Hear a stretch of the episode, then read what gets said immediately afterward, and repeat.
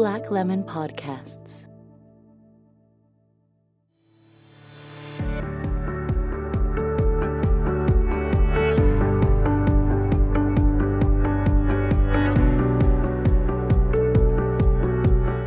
Before computers were machines, they were women solving intricate mathematical problems. Then World War II started, and men decided to build computers. Despite their zeal to build the machines, they had no interest in programming them, so they left the job to the women. Women played a pivotal role in shaping the new industry, and then, in 1984, everything changed. Women exited, and the men became the programmers, the software engineers, and the rock stars of the digital era. Today, only 20% of IT degrees go to women. In this podcast, we delve into the chronicles of these forgotten women, the trailblazers guided us into the digital era.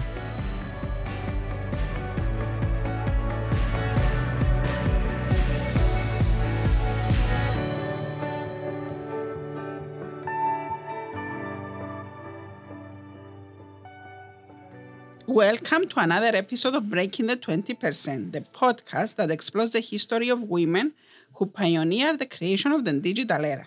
I'm Elena, CTO of Cocoon Creations, software engineer and geek. Today, I have with me a very special guest, Michalis Strouthos. And yes, we have the same surname. Hi, Michali. Why do we have the same surname? Because I convinced you to get my surname and put it again uh, with yours. okay, so in case you didn't get it, he's my husband. He's my partner in crime in Cocoon Creations. And do you want to tell the rest of the story? Where we met and all that. No, don't start from the beginning. Okay. Where do we start then?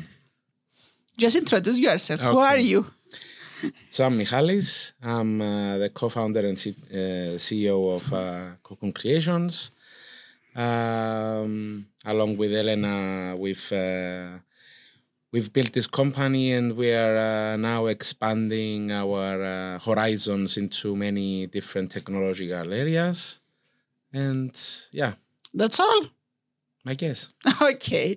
Um, so, since starting this podcast, uh, Michalis has put up with me staying up all night to write episodes. He takes care of the kids, he feeds them, he puts them to bed, and I'm writing. But you have one complaint, right? Yeah. Many complaints? Yeah. Okay. So Michalis always listens to the episodes when they are published for everybody to hear. So today you have the honor to listen the episode first. Yeah. That's that's a nice change. Okay. So um, right now, as we speak, there is a robotic space spacecraft traveling at 17 kilometers per second, and it's more than 24 billion kilometers away into the interstellar space. It left Earth uh, more than 46 years ago in 1977. This spacecraft is the farthest human made object from Earth, and its name is Voyager 1. Uh, its sister ship, Voyager 2, is a bit closer, just over 20 billion kilometers away. Very nice. I've heard of Voyager, but I don't know many details about it. Okay. So there are many amazing things about the Voyager missions, but the most amazing to me, because I'm a computer geek, each it is that each com- of the computers. Uh, so there are two computers in each uh, Voyager. The second one is the backup one if the first one fails. So each of these computers has a total of 69.63 kilobytes of memory total. Both Voyager 1 and Voyager 2. Yes. So they are the same technology. Yes, they are uh, they are replicas. So they, They are were the. sent at the same time in space or uh, in a difference of I time? will tell more in the later, but they were launched with a difference of I think a week between them. Ah, so quite. Uh, Yes, both quite in close. '77. One was late August, and the other one uh, early September. So they were very close. These computers can execute 81,000 instructions per second. And just in comparison, your iPhone right there is capable of 17 trillion operations per second. Okay, quite close. the transmission speed of data uh, is uh, 160 bits per second. And just as a comparison, a dial-up connection. You remember dial-ups? Oh yes, I've lived quite uh, through them. Having fun with my mom, f- picking up the phone while I was connecting. Yeah. Of course. So the dial-up is 56,000 bits per 2nd mm-hmm. And that was a slow connection. Voyager is 160 bits. You cannot even imagine how slow it is right now, right? Yeah. Look, I've lived through the 56 and the 24 and 20, the 23. Sorry, the 20K? No, 16K? What was it? 56 divided by 2. Uh, 28. So 28 kilobits per second. That was the initial speed. 14K before that. Yes, but this is 116 bits total. There are Not no there are no thousands involved. Great. Um, so the, the the scientific data is encoded on old-fashioned digital eight-track tape machines, and once it's been transmitted to Earth, the spacecraft has to write over old data in order to have enough room for new observations. So how long can they save the data for? They transmit it back to Earth, and then they overwrite the data. Nice. Um, so this is the computer. It was state of the art back then. Uh, but you know, you can see what it was. And yet, a group of software engineers managed to fit all the code that would make possible the grand tour of the solar system on these computers. They were known as Helen's girls, and they were all women. Impressive. So, um, let's back up a bit and talk about what Voyager mission uh, were. Uh, so, from Wikipedia. The Voyager program is an American scientific program that employs two robotic interstellar probes, Voyager 1 and Voyager 2. They were launched in 1977 to take advantage of a favorable alignment of the two gas giants, Jupiter and Saturn, and the ice giants, Uranus and Neptune, to fly near them while collecting data for transmission back to Earth. So, it's a lot of technical stuff that has nothing to do with what with what we know. So let's try to explain what it all means. Please. So, basic lesson of astronomy. In the middle of our solar system, there is the Sun. sun. Okay. Orbiting around the sun, there are eight planets, nine if you include Pluto, but Pluto was downgraded. And in order from the sun, we have first the four tele- terrestrial planets that their surface consists mostly of silicate rocks or metals, like Earth. So these are Mercury, Venus, Earth, and Mars. Then there are two gas giants who, compo- who are composed mainly of hydrogen and helium, Jupiter and Saturn. Saturn is the one with the rings around it. Yeah. And then after this, there are two ice giants, Uranus and Neptune. Some of these planets have several moons. Saturn has 145 known moons. Others, like Mercury, have none. Okay. Okay, so that's our solar system and the planets and the moons.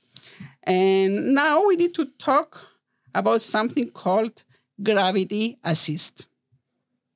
I know about gravity, not about assist. Okay, I will explain. so, gravity assist is a technique used to speed up, slow down, or change the direction of a spacecraft as it approaches a planet or a moon. The basic principles behind gravity assist have to do with the relative velocities of the spacecraft and of the planets involved, involved in the conservation of the angular momentum. As the spacecraft approaches the planet, if the spacecraft is traveling along the same direction of the planet, because the planet is, is moving too, it actually transfers some of its angular momentum to the spacecraft. The spacecraft speeds up and the planet slows down. Of course, the mass of the planet is huge compared to the spacecraft, so the loss is im- imperceptible. This maneuver was first used in 1959 when the Soviet probe Luna 3 photographed the far side of the moon. So, this there is a planet that is orbiting. Okay? Yeah. And the spacecraft moves behind the planet to the same direction. And the gravity of the planet speeds up the spacecraft because it's it's pulling it with its gravity. Okay. So the spacecraft is gaining speed for free, let's say. There is no need to use Getting free momentum. yeah, Yeah. basically it's getting, you know, free momentum. Okay, so that's gravity assist. And the first that used this were the Soviets when they traveled to the far side of the moon to photograph it. As they call it, the dark side of the moon. The dark side of Yeah. the moon, yes. Um, so, during the summer of 1964, Gal- Gary Flandro took a part time job at NASA's Jet Propulsion Laboratory, known by the initials JPL. By 1964, after successfully launching the first US satellite, Explorer 1, in 1958, JPL was already in charge of all NASA's unmanned missions exploring the solar system. Basically, NASA has many labs. JPL is the one that is responsible for all the robotics mission out in the universe. Things like the Pioneers, things like the, the Mars rovers, they are all under JPL. Okay. Um, And Gary, So they have different missions under them, you mean? Not Yes. only one mission. yeah, anything that it's not, it doesn't have to do with humans. So things Okay. like the Apollo programs or the space stations, they are in other, you know, centers of NASA. Yeah, yeah, yeah, yeah. But anything that, that that is robotic, so it's just spacecraft out in the universe, you know, or in the solar system, basically, you know, doing research, it's under JPL. Okay. Um, So Gary had been fascinated with space exploration since he was a child, and after earning a Bachelor of Science in Mechanical Engineering from the University of Utah in 1957, he went to work part-time at JPL while pursuing a Master of Science. There, he ended up working on the team calculating how to use a gravity assist maneuver for the Mariners 10 Venus and Mercury flyby. So they stole the move from the Russians? Of course. Okay, gravity assist as a concept was known before the Russians Okay. used it. So it, was, known, but it wasn't applied. Yeah, but the, no, Okay. but the, the Russians were the first to manage to implement it successfully. Um, so, just a very quick explanation about the Mariner mission. So, between 1962 and the late 1973, JPL designed and built 10 robotic interplanetary probes named Mariner to explore the inner solar system, visiting the planets Venus, Mars, and Mercury for the first time and returning to Venus and Mars for additional close observation. So uh, Gary was hired to help with planning the Mariners 10 mission. Uh, and basically, he was supposed, not he was supposed, his work was to calculate how to use gravity assist to visit these two planets. And after Mariner 10, Flandro's supervisor asked him to explore whether, whether or not the same principle of gravity assist could be utilized for mission to the planets of the outer solar system, Jupiter, Saturn, Uranus, or Neptune. Flandro started to investigate, but he needed to know where the outer planets would be at any given moment to figure out if the gravity assist maneuver was possible. After graphing the positions of the planets in the solar system over time, to his amazement, he realized that Jupiter, Saturn, Uranus, and Neptune would all be aligned on the same side of the sun during the 1980s. This was an, uh, he also realized that such a configuration wouldn't happen again for another 176 years. This was an opportunity that could not be missed. He outlined a plan for a multi-planet mission utilizing the gravity assist technique that will reduce the mission duration from 40 years to less than 10 years. And the mission was given the name the Grand Tour of the Solar System. So I have an animation here. Wait, let me move this. That shows this how it this exactly works. So basically, this makes you also understand. I think I saw this before, actually, somehow. okay. So do you want to try and explain this animation? So you have this vehicle, let's say, that starts from Earth, spins uh, around the first, uh, tries to go, actually goes towards Jupiter, then gets it Jupiter's gravity and actually changes direction and moves towards Saturn, then gets Saturn's gravity and turns towards Uranus, then uses Uranus's gravity and turns towards Neptune. So it can actually get very close to all of those without crashing, obviously. And then it just spins around into the um, Okay, then darkness, yeah, yeah. whatever. But the the point is that because it uses each planet's gravity to change its direction, the path from one planet to another is minimal, and also it gains speed, speed, so it travels faster And minimizes the usage of fuel. and minimizes the usage of fuel. So this thing is called a gravitational uh, slingshot as well. Gravitational slingshot. Yes, Okay. So you use gravity, what's it called? Gravity assist. Gravity Gravi- assist to go to gravity. No, gravi- gravity assist gravitational scri- uh, slingshot is the same thing. Ah, Okay. It's just you know a more gravity assist is a more it's the um, what The technical word. the scientific term. The slingshot is like a way to explain it that you know it can be understood from people Okay. what it is. Um, so this was an opportunity that they could not miss. So they started working on a plan to make the grand tour possible. But as NASA scientists work on a plan to make the grand tour a reality, the world around them was changing. By 1971, the estimated cost of the grand tour was $90 million, plus over 100 million to launch the spacecraft. Uh, the mission will include four spacecraft, two that will visit Jupiter, Saturn, and Pluto, while other two will visit Jupiter, Uranus, and Neptune. But the problem was by now the president was Richard Nixon. Okay, so we, they were having fun and they forgot about NASA. No, Richard Nixon. Okay, Richard Nixon was most concerned about bugging people, obviously. Exactly. but he was also not JFK, and space exploration was not in his priorities. He, he had to use the budget for other things, obviously, like like an unnecessary war in Vietnam. Anyway, so NASA, NASA's budget was slashed.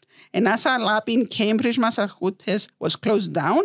He canceled further Apollo missions, and the grand tour was canceled. Okay, and then they started it a few years back from Amazon. Ah, yes, there is a show. I Yeah. forgot about that.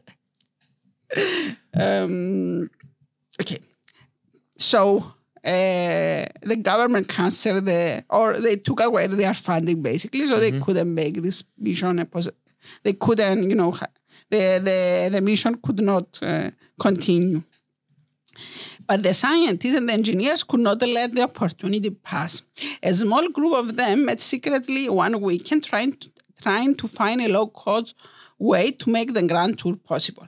Would it be possible for a single spacecraft to visit first the gas giants Jupiter and Saturn and then the ice giants Uranus and, Nep- and Neptune all in one trip? Among the conspirators that, that weekend was a young programmer. Yes, you have a question. Why, why wasn't that possible in the first place and they wanted to put four different vehicles to do that? Why didn't they try to do that in the first place? because they first of all in the beginning they had funding so they could you know do this and Just s- expand and spend more money. And not only that, they, they, they, if they visited the less planets, they will have the opportunity to study them more and the spend. efficiency part of my brain now taking over. You know? Basically, the, the, the idea was that all of the spacecraft will, you know, spend quite a time near the planets, the moons of the planets, and, you know, collect more data. So they would not just go pass by it, get its gravitational slingshot, and then move away. They, they would go around it for yeah, a they, few they will. times. Yeah, they will try to stay as long as possible near these Okay. planets, and you know collect more data. Um, so after it was cancelled, they thought, can we? And also, it I guess it was more difficult to to achieve this, you know, in a single trip. But then when they had to, they found a way to do it. Um, so they met secretly and they tried to find a way to make it possible with one trip. And among the conspirators that weekend was a young programmer, Sylvia Lundy. She spent the weekend working on a, uh, on a program called Post E, which stood for Post Encountered. The program will take over once the spacecraft reaches Saturn and a gravity assist maneuver to direct the spacecraft towards Jupiter. But nobody could know that the program existed. So she was not part of the original team. Um, so basically, she was working at the lab, she was a programmer, she was part of the planning of the original um, um, uh, mission, the Grand Tour. It was cancelled, and then a team of that, uh, a team of scientists from the original project, they met secretly to find a way to make it happen. Yes. But you said that she she didn't know that they were already trying to do that. No, no, no. I said that she was creating this program, and nobody could know that she was creating this program Ah, sorry. Yeah. because their plan was that we will, you know, um, go to Jupiter and Saturn, and then after we are there, we will get approval to move on and go to the other planets. So the original approval they got from the budget was just for two planets. And the program was not supposed to be there that will allow them to move on. So pretty much they used the same technique as the startups do. Just build it and then it's gonna grow. Um, so, let me tell you about Sylvia. Sylvia was born right after World War II ended. Her father had a PhD in public health from MIT and was working for the US government. When Sylvia was three years old, he was transferred to Rio de Janeiro. Her mother was a teacher, but when they moved to Brazil, she decided to stay home and raise her three daughters and help them with school. She was especially worried for Sylvia, the youngest of the three, because she wasn't a good reader. After four years in Brazil, their father was transferred again, this time to Mexico City. Sylvia by now was dreaming that one day she would have a doctorate like her father, and her mother was giving her math puzzles to solve. Uh, when Sylvia was nine, they finally moved back to the US. Just a few weeks after returning to the US, her father had a heart attack and he died. Okay. Um, so the mother now had to take care of the three years. She started working as a secretary to the assistant dean of at Douglass College, which allowed the three girls to attend the university tuition free. Uh, Sylvia took a lot of classes on advanced calculus and physics. So she wasn't good at reading, but she was great at math. Yes, she wasn't a good reader, but she was great at math. Um, and as she was nearing graduation, the university, the university started to offer a full year course in computing. Sylvia signed up and learned to program on an IBM 1130. Okay. Um, so after graduation, she, uh, she, she married her college boyfriend, David. It was June 1968, and the two of them left for California, where David planned to study engineering in Caltech. In California, Sylvia started looking for a job, and somebody told her about a section called Mission Design at JPL. Sylvia applied and was called for an interview. The day she went for the interview, Helen Ling, the woman that would be her boss, was out, but Barbara Paulson, uh, Helen's number two, interviewed Sylvia. Sylvia's math skills and her knowledge of Fortran made her the perfect candidate for the job, And Helen, on the advice of Barbara, hired her, and that's how Sylvia became one of Helen's girls. And this is Sylvia. Okay. Um, so, I guess now you are wondering who Helen's girls were. Yes, it would be good to know. Helen Ling started out as a team member in a team of human computers, performing calculation on hand about things like how much fuel the rockets would need, how much the spacecraft should weigh, and created the paths of the trajectories of the spacecrafts during the various missions. Being the star of the team, she rose to the manager and supervisor of the group. But as the 50s gave way to the 60s, although a lot of calculation were still done manually, more and more the women started using computers to do the calculation, transitioning from human computers to computer programmers. Helen continued unapologetically the tradition of the first supervisor of the group, Macie Roberts, who would hire only women as computers. Macie's reasons were practical. She would she thought if she hired men, they would disrupt the operation of a team working like a Swiss clock. Um, the truth was that many of these computers hired at a lower rank than men were as qualified as the men that were being hired as engineers. They had bachelor's degrees in science, just like the men. Yet they were computers and the men were the engineers. But Helen, a generation later, had other plans for her girls. She encouraged them to take night classes to get advanced degrees in engineering. So they would be able to get hired as engineers as well. Yes. Um, and they wouldn't lose their jobs to computers, yes. as people are being worried right now anyway. Now, when the computers, uh, you know, came into the scene, these women, they very quickly started using the computer to do their job and they started, you know, transitioning to programming.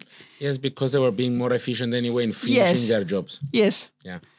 Um, so by the time Sylvia joined JPL, the lab was heavily relying on IBM computers, but the women were still hand plotting, hand plotting as well. But for the most part, the women were now programmers. And 90% of programming at JPL was being done by women. Okay. Um, Sylvia was lucky enough to be assigned to work on the most ambitious and exciting project of the lab, the grand tour of the solar system. So she was the one. I mean, there were a lot of, it was a very big project, and there were a lot of people working on the project, but she was assigned to work on the project. How many were the calculators assigned on the project? Or do you The women, uh, I'm not In sure. general. I'm not sure how many women were doing the calculation. I know at least four names, though. Okay. So at least four women. And probably there were more. Um, then the project was cancelled, and she and the engineers had to find a way to resurrect it. So she went, she was hired, she was assigned to the project, and then the project was cancelled. And that's why she ended up in the group of the conspirators trying to find a way to make it happen. Um, as her career was taking off, her marriage was failing. She spent many days working late in the lab, and meanwhile, David, her husband, was spending long hours at Caltech. She started to realize that they were strangers sharing a home and took the brave decision to leave him. She thought that she had to better do it now before they had any kids. So they divorced, and now she was free to fully immerse herself into the exploration of the universe. Interesting. Okay. I mean, she was spending all her days and nights in the lab, her husband in the university, so they were strangers basically. Yeah. Plus, she married off college. I don't think they knew themselves, they knew each other that well. So it was just a fling and then they married and You know, that was the time, you know. You had a boyfriend, you had to marry him. okay. Uh, the grand tour was lost, but based on the plan Sylvia and her college had devised on their weekend together, a new mission was put together that had one quarter of the original budget. So they cut it, you know, from one uh, billion to 250 uh, millions. That's back in the 70s. Yes. So One- talking about One billion in the 70s. I don't know with the inflation, but it's like a lot of money. yeah. So maybe Nixon was, uh, you know, that unreasonable. Yeah, I think they were spending too much money actually and just uh, I mean, it was a time they were, you know, it was the they had before the the race to the moon. yes, the, it Okay, was the during, during the space. Cold War. I mean, it was their- still it was still the Cold War. it, it was still the Cold War, but he had other priorities, unfortunately. So he wanted to, I mean, he achieved that. He wanted to do other things. So, uh, yeah, and he, he had to cut down some uh, costs. I, I mean, the space exploration and the space program were JFK's legacy. Nixon was a Republican. Plus, there was the whole uh, back, backlash from the Vietnam War. Uh, there was a recession. And, you know, when the, the, the, there is such a situation, the first thing that you cut is the expenses that, you know, are not you know they are not directly affecting the economy or directly contributing back to the citizens yeah, okay but the war was priority number one. Guess. of course Yeah, of course.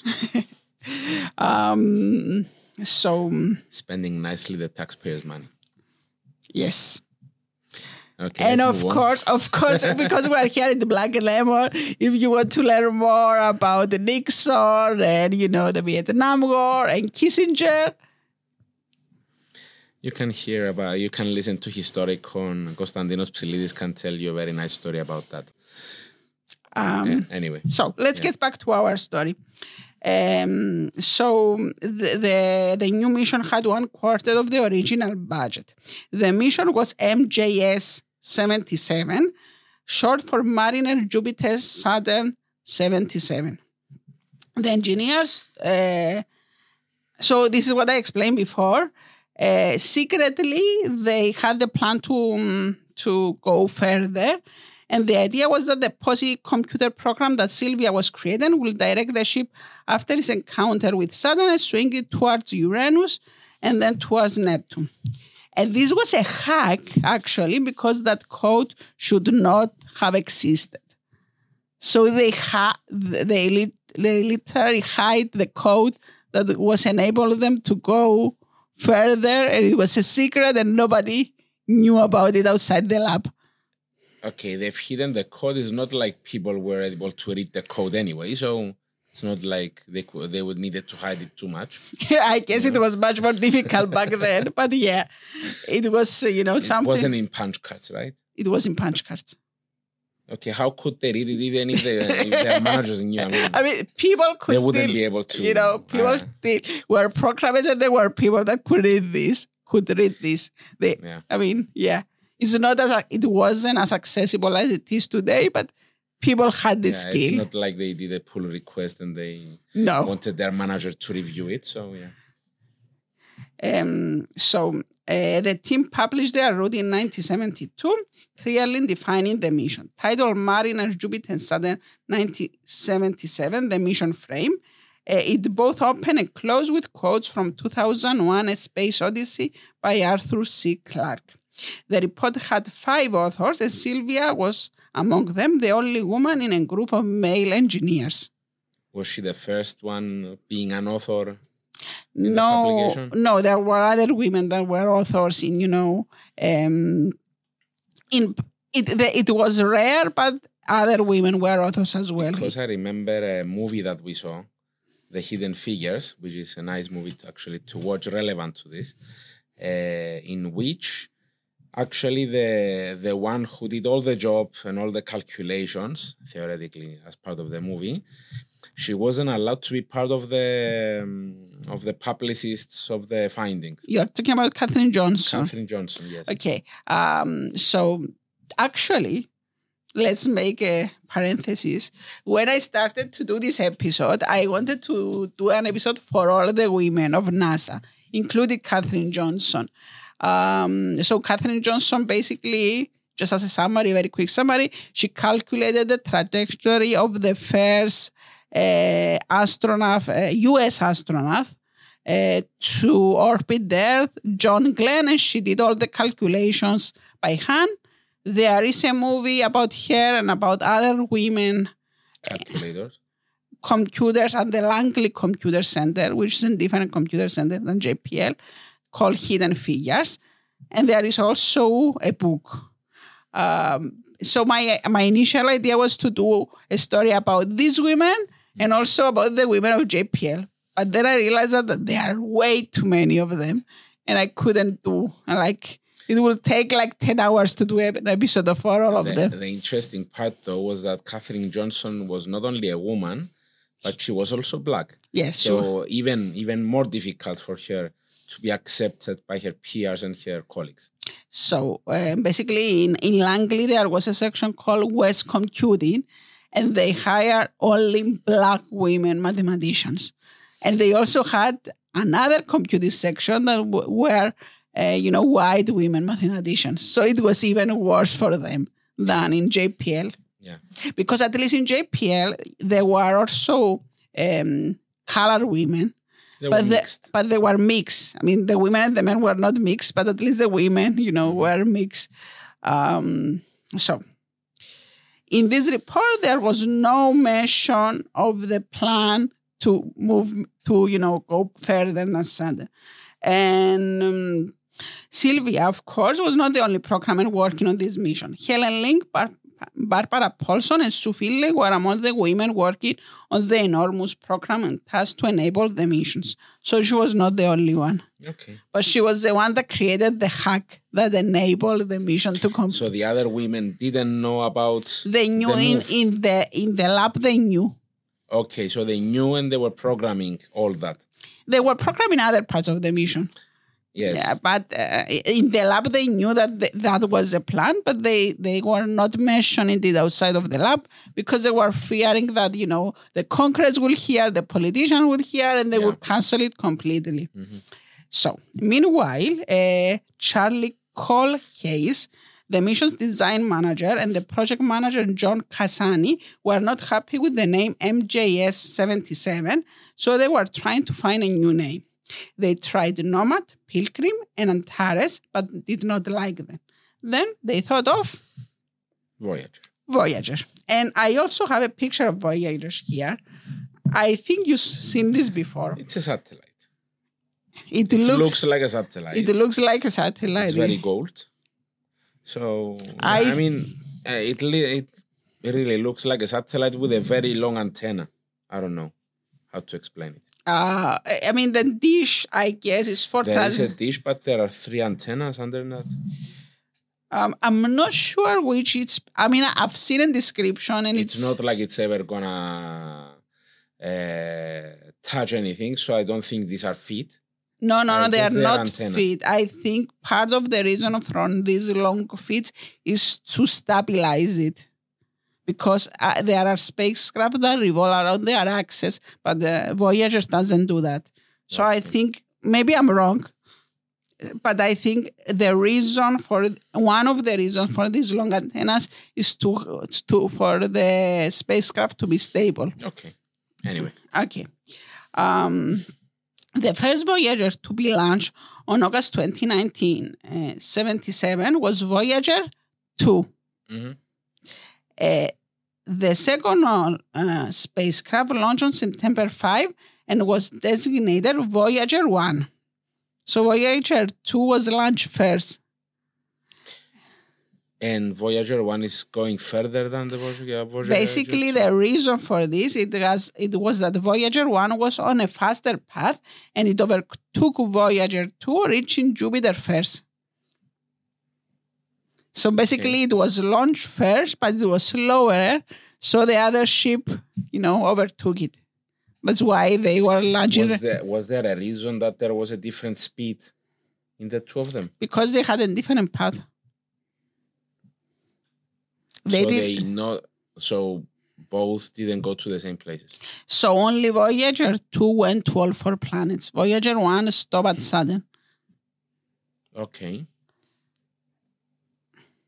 Actually, It doesn't make sense. no, no, no. Voyager one, I'm just one. Voyager two went to the four planets, and Voyager one stopped at Saturn. Basically, it moved on, but they didn't use the gravity since to visit the other two planets. Okay, it's still going. It's still going, yes. Um, so, um, both launches started out quite bad. Just after launching, Voyager 2 was suffering from orientation failures to the point that it even shut down communications with Earth. I'm gonna make a joke now. Make- Stupid joke, but still, is it is it because women get lost very easily? um, eventually, the fault protection programming kicked in. The spaceship found its bearing. Communication came back online, and the ship was was on was on its way. Voyager One, launching second, had its own problems on the launch day. It didn't seem to be getting enough velocity to reach escape velocity. The sp- spacecraft managed to escape Earth with its tanks empty within with with seconds to spare.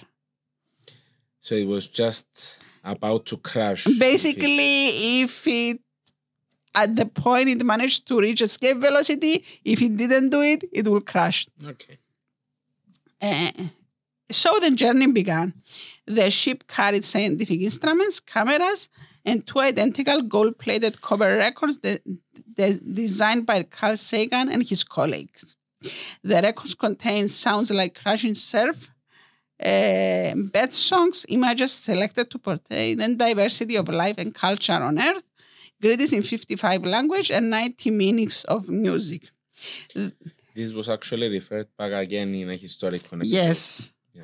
There is a historical episode that mentions this. Yeah. Uh, they are messages from Earth to any intelligent extraterrestrial life who form who may find them. Um, of course, the first the first time the ships will pass close enough to a star will mean 40,000 years, long after we are gone, and when Earth will be a much different place than today. And good luck finding a player to play the record There are instructions actually on the record that are in English. not in English. There are drawings, and they try to make it in a universal way. I mean, there is a lot of assumptions going on that the aliens will be able to decrypt the the message and manage to play the record. But first, somebody needs to find it. And I mean, forty thousand years from now, it will pass close to a star. Doesn't mean there is there will be life or there will be intelligent life or, Or the they won't try to take it down. or if they will even see it. Yeah. So, I mean, I guess there is a chance that there is, you know, a very advanced space uh, space nation that is traveling to space, and as they are traveling to space, they will come, you know, they will see the spacecraft and they will try to collect it, but you know, it's Yeah. Quite interesting. no. I mean, the chances of it happening are very, very, very, very, very low. Um, so, in December 1980, the two Voyagers uh, spacecraft had accomplished successfully their objectives on Jupiter and Saturn, and the discoveries were so astonishing that JPL was given permission to command Voyager 2 via radio communication to aim for the outer space. Sylvia's POSI program did the job. Uh, so, between the two Voyagers, all the giant outer planets were explored, including their unique system of rings and magnetic fields, as well as 48 of their moons. The two spacecraft returned information to Earth that revolutionized planetary science, resolved some key questions, and new intriguing ones about the origin and evolution of the solar system. Among other things, it was revealed that the Great Red Spot on Jupiter was a complex storm moving in a counterclockwise direction. Uh, another unexpected discovery at Jupiter was active volca- volcanism on the satellite Io, the first time active volcanoes had been seen on another body in the solar system. Which means there is life there. If there are active volcanoes. no. Uh, but stay with the thought. Um, together, the two voyagers observed the eruption of nine volcanoes on Io, and there is evidence that other eruptions occur between voyagers' encounters. They also reveal that there is a layer of liquid water beneath Europa's surface. Europa is another moon of, uh, of um, Jupiter, making it possible that life is hidden underneath the surface. Okay. So Europa is a very interesting moon because there is a possibility of life. So aliens may be close to us, but maybe ice cold. Maybe and maybe it's an underwater civilization, basically. Okay. So maybe fish waiting for us. Okay, basically, I guess the scientists the most uh, what they are thinking is that there is primitive life in the water.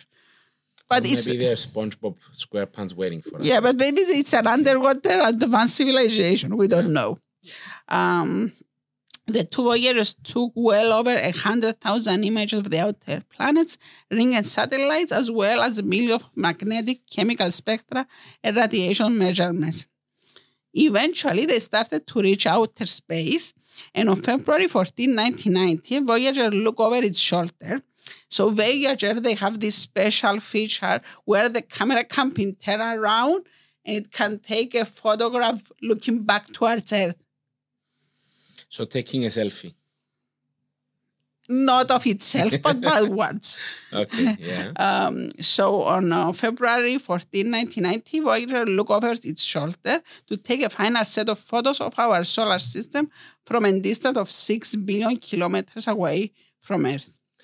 Taken on the What's the what was the quality of those pictures? I mean, how how how high quality they could they are create the not they are not high quality in today's standards but they were much much better quality than any telescope you know could back in the day. yes Still, even with those high quality pictures of that time, what would you be able to actually recognize? they recognize a lot of things i was telling you before like the storm except and this. I mean, the- going looking back to to um, how many million? Six billion. I'll tell you about that in a second. So uh, it was six billion kilometers away from Earth, and they were taken on the advice of Carl Sagan and known as the family portrait. And this is a set of photos that contains a famous picture named Pale Blue Dot. Which is the Earth? Have you ever heard about this picture? Is it the one uh, saying you are here? In the photo, Earth's apparent size is less than a pixel. Let me see if you can find it in this picture. This is a picture. Here. Yes. It's just a small dot on a giant black background. And then you could say, "Do you know who I am?" In a discussion. um, okay. So, back to Sylvia. Sylvia spent 40 years on JPL. She was part of the team that designed a survey to map infrared sources for IRAS. The infrared astronomical satellite was, was launched in 1983 to capture images of the celestial sky. She, won, she went on to supervise trajectory analysis for both the Cassini mission to Saturn and Galileo mission to Jupiter. So after the Voyager and the discoveries, then design new missions that went there and they are orbiting the planets and they're, you know, surveying and, you know, making Getting observations. all the details. Yeah, so it is Cassini to Saturn, Galileo to Jupiter. Mhm. She eventually became a project manager in the Mars exploration program. One day in the early 2000, Donna Shirley, the manager of the Mars exploration program and Sylvia's boss, look around in the room. Every single engineer was a woman. Good for them. Um, under the guidance of Sylvia, the Spirit and the Opportunity rovers, you know of those two, Yeah. uh, um, arrived on Mars in 2004. Spirit explored Mars for five years and Opportunity for 14 years. Cur- curiosity and persever- Perser, ah, come on, Perseverance, Perseverance. yes, arrived later and they are still exploring. And Sylvia retired in 2008. I think one of the two was actually stuck somewhere, if I'm not mistaken, I think recently. When the two first one arrived, Spirit and Opportunity, I think one was stuck in a parachute Yes. and they tried to do some maneuver to free Yeah, it. something like that. I don't know if it's actually freed itself, but yeah. I think they managed to turn it around and eventually it, it freed itself, yes. I don't remember the details, but you are right, Yeah. something like that happened. Because imagine spending so many million, maybe billions, going into Mars and actually getting stuck there because of the parachute. I mean, there were many failed just- missions over the years, actually. yeah. So they spent a lot of money and they gotten out of it, Yeah. Uh, na- nothing out of it anyway. So, meanwhile, Voyager 1 entered interstellar, spa- interstellar space in August 2012 and Voyager 2 in December 2018, but they are still, but they still transmit data back to us. They will continue to do so until around 2025 when the three batteries the three batteries filled with plutonium 238 will run out and all the scientific instruments will stop working.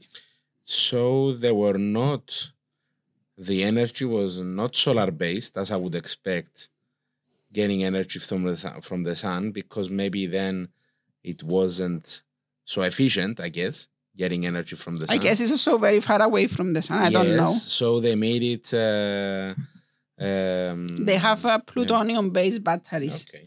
Um, on the outer side, Would we would we be able today to put plutonium based batteries in uh, electric cars, make them run forever? I don't know. I Not have sure how safe I, it would be. I have no. I mean, uh, I mean, on these ships there are no humans, so you don't Yeah, care about the radiation. Um, so they are still traveling through space, and one one day another civilization may come across them. On the outer and side, then we will nuke them. or they will look us. On the outer side of them, they will find a golden record with a message from a civilization long gone. But inside it, in the memory banks, they they will find something else. They will find the commands that a group of women wrote that enable the spacecrafts of a grand tour of the solar system and to reach furthest from Earth than any human-made object has ever reached. Very nice. That, that's the end of the story. So, Cool. how do you feel now? It's it's an interesting feeling because uh, I get to hear those stories and other podcasts while doing chores. Now it's the first time that I just sit and I can focus on only the story and not just hearing it in the background. So it's very interesting. I like that.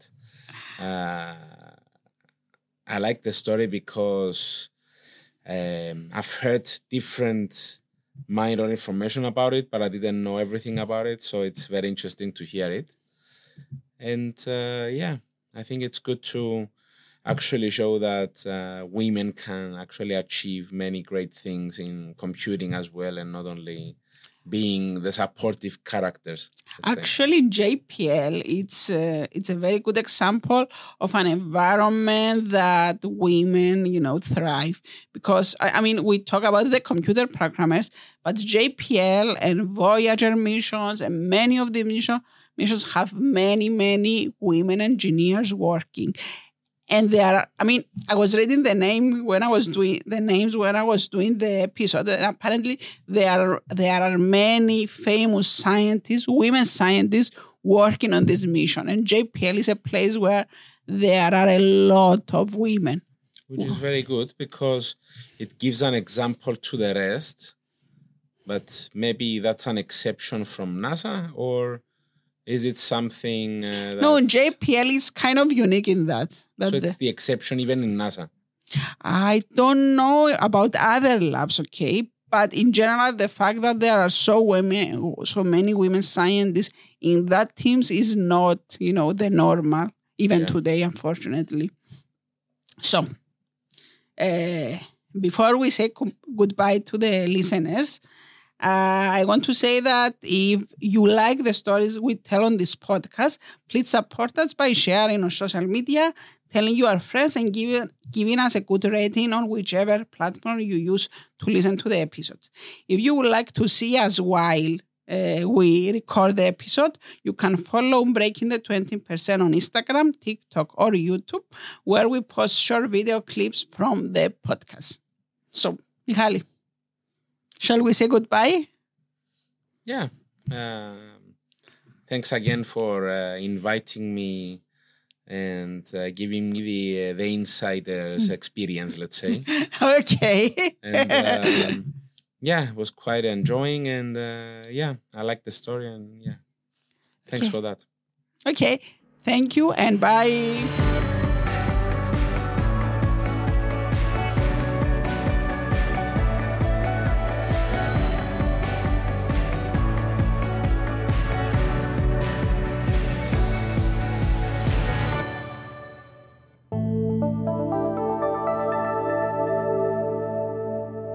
Lemon Podcasts.